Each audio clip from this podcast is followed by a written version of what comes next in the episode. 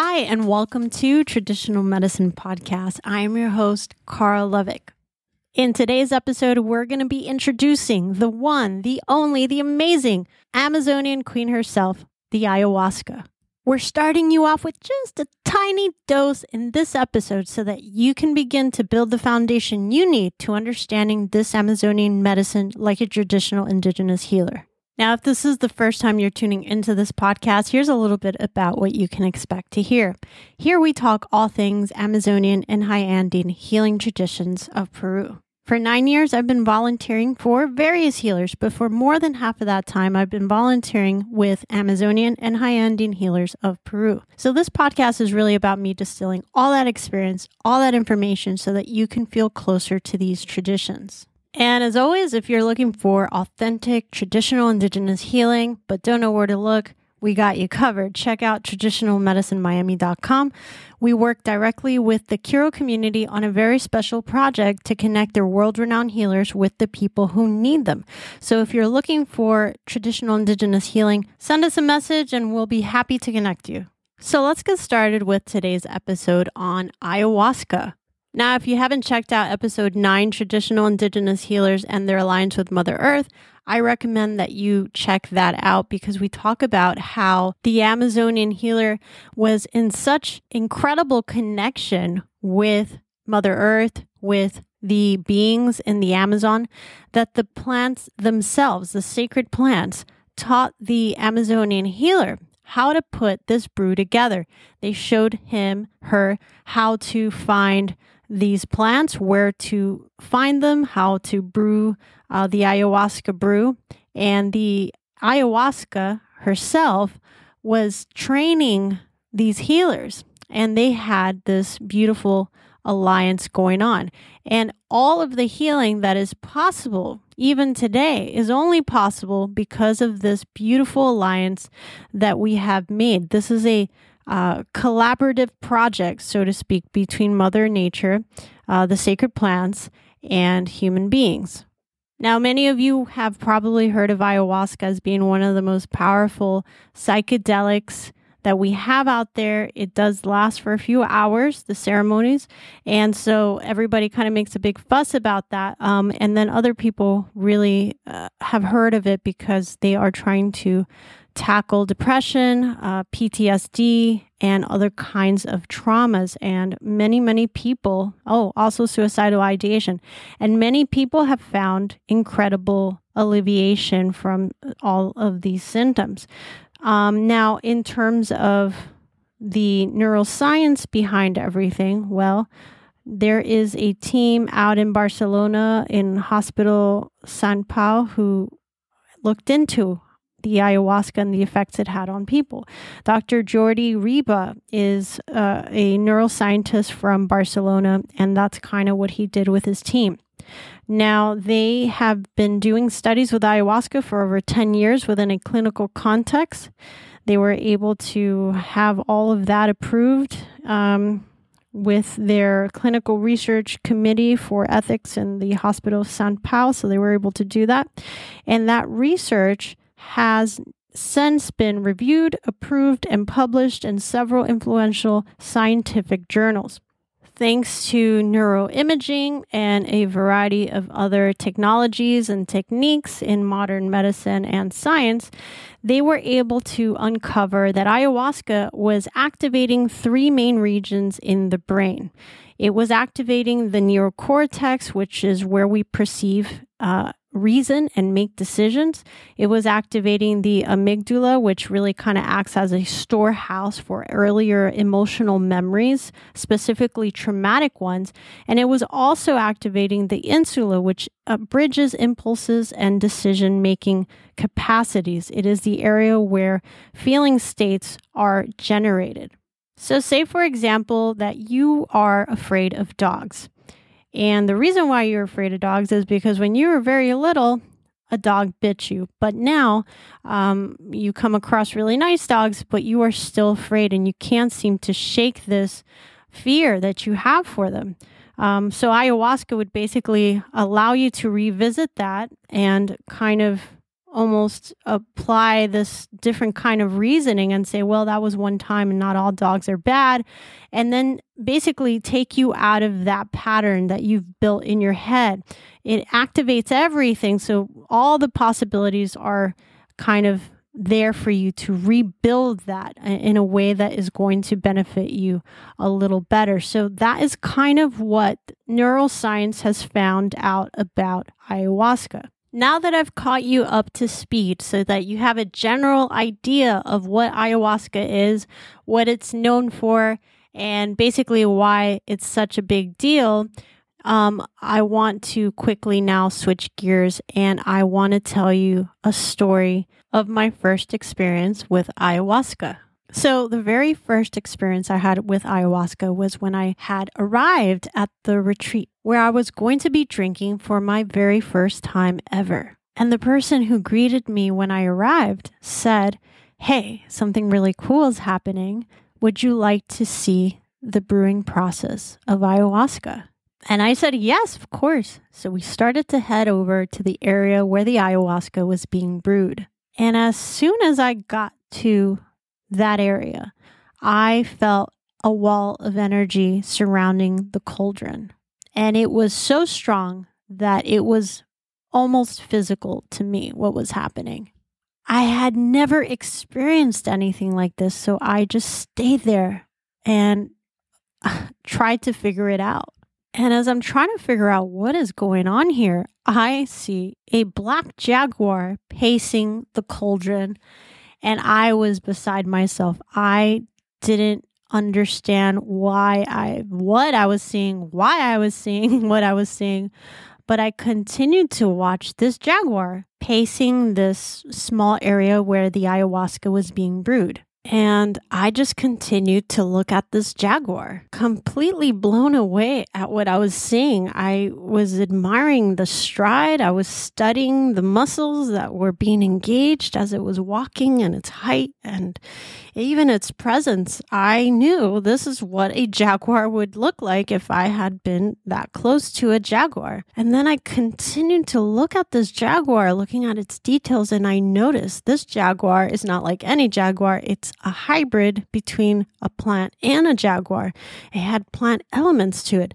And also, I noticed that it was neither physical nor non-physical. It somehow existed in both planes, and the the what I was looking at was a very evolved, very advanced spiritual being. And just like when someone is watching you and you can feel them watching you, this jaguar was aware that I was looking at it and stopped pacing the cauldron and made its way to me.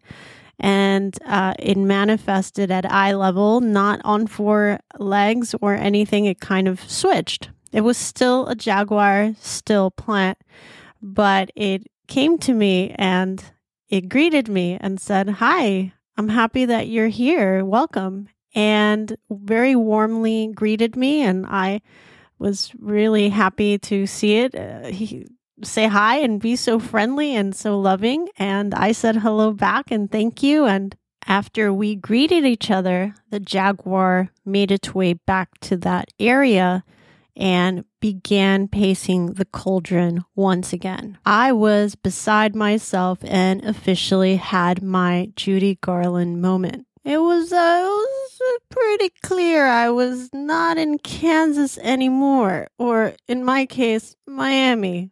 And um, I'm there looking at Jorge, who's very peacefully cooking his ayahuasca. And I go, Jorge? And he said, Yeah. Uh, what's uh, going on right now? And we lock eyes, and his eyes light up.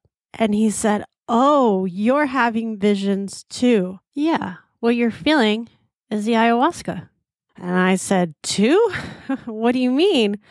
Oh, yeah. I have visions all the time when I cook. I don't have to actually drink ayahuasca to be having visions as if I were in ceremony. It's exactly like being in ceremony for me. And I had to really process that because that meant that this was not just about a brew. This was not about a neuro phenomenon or some sort of biological explanation. This was much more than that. And I kind of just stayed there for a while, really absorbing what that really implied. So, why did I share this story with you? Why did I think it was important for you to know that both me and a healer were having visions with ayahuasca and interacting with this sacred plant being without having any kind of DMT, any kind of psychoactive in our bodies. Why do I feel that that's important for you to know when we are talking about what ayahuasca is? Many people are going to obsess about the physical aspect of ayahuasca and they're going to go into the DMT. They're going to go into how it's absorbed. They're going to go into the neuroscience. They're going to go into biochemistry. They're going to go into all of it to a sickening degree. But here's the thing that is not going to lead you to the truth. However, there are benefits of looking at it in a physical way for example, feeling more comfortable because you understand the neuroscience behind it and you see how it can pretty much reset your brain, particularly in terms of trauma. And that can make you feel more comfortable. And that is great. We love that. That's why we want to talk about the neuroscience behind ayahuasca. We're very grateful to modern science for their contribution. But what can happen when we build a framework an understanding, a paradigm around ayahuasca solely being a physical medicine, just chemicals, just a brew. Let me tell you what can happen and what has already happened.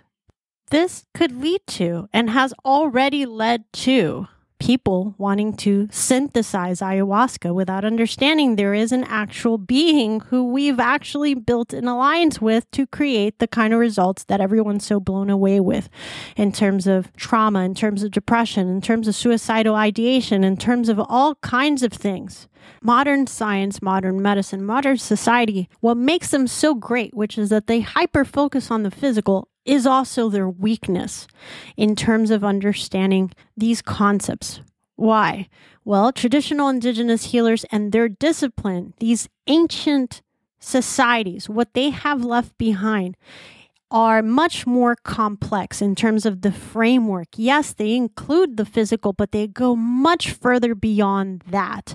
And so when you take a very advanced technique, very advanced medicine like ayahuasca, okay, and you try to fit it in this very elementary framework that modern society operates in, you're not going to know uh, the full truth of what that medicine is all about because your framework only includes the physical, which is incredibly incomplete. That is just the tip of the iceberg of what exists modern society and their intellectuals, their academics, them looking at traditional indigenous medicines and disciplines is sort of like the difference between a bird looking at the ocean and a whale looking at the ocean. The whale is going to have a much more intimate uh, knowledge of the water, of the ocean. Not only can they sense more,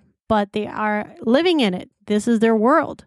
So, yeah, it's always going to be way more incomplete. You're only going to be looking at very shallow, very surface type things because, again, the framework in which these medicines, ancestral sciences operate are much more complex mainly because they're not limiting themselves to the physical. They are going beyond that and they have mastered concepts that go beyond the material. Now, it is a more ideal framework because we are not just, I say it over and over, we're not just a bunch of meat bags just roaming around. We are much more complex. We are energetic beings. We're spiritual beings. And a lot of times, modern medicine and science don't factor that in, which is why it is at a disadvantage. And it is why the framework in which they operate in is um, limited. So, today's episode was really about laying the foundation so that you can continue to understand these medicines, particularly ayahuasca, which we're going to continue talking about. And it's important that you understand and are able to identify the modern society's framework in which we really focus on the physical.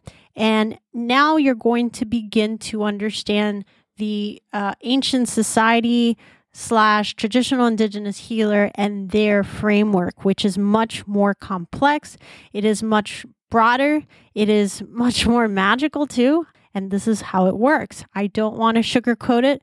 I don't want to. Um, I don't want you to uh, get half truth. And if you stay in the modern society's paradigm or framework, then you're not going to ever that that will never have a road that leads to true understanding of these medicines of these traditions. So, with that said, I hope you enjoyed today's episode. I hope you walked away with a little bit of everything a little bit of the neuroscience explanation, a little bit of the traditional indigenous healing uh, explanation. And um, remember to check out that Aligned with Mother Earth episode that I told you about. I believe it's episode nine, so that you can kind of get into this uh, traditional indigenous healer framework, right?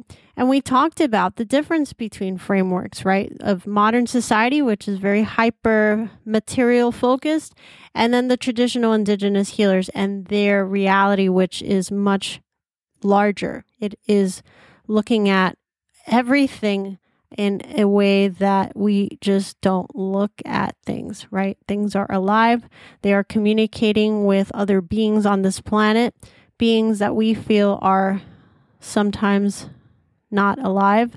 We don't look at, we don't think about these things, and that is why we're uh, behind the ball here. But again, they have been refining these traditions, these wisdoms for thousands of years. So it's only to be expected, but it also provides us with an opportunity because they're still here. These traditional indigenous healers and wisdom keepers, like the Amazonian healers and the Q'ero healers, they're still around. So it's not like it's lost in the sands of time. It is still here. This wisdom is still alive. We need to reach out and talk to them so that we can try to cut that learning curve in half at least. There's no reason why we need to reinvent a lot of things that we're exploring, like um, uh, psychedelic therapies and things like that.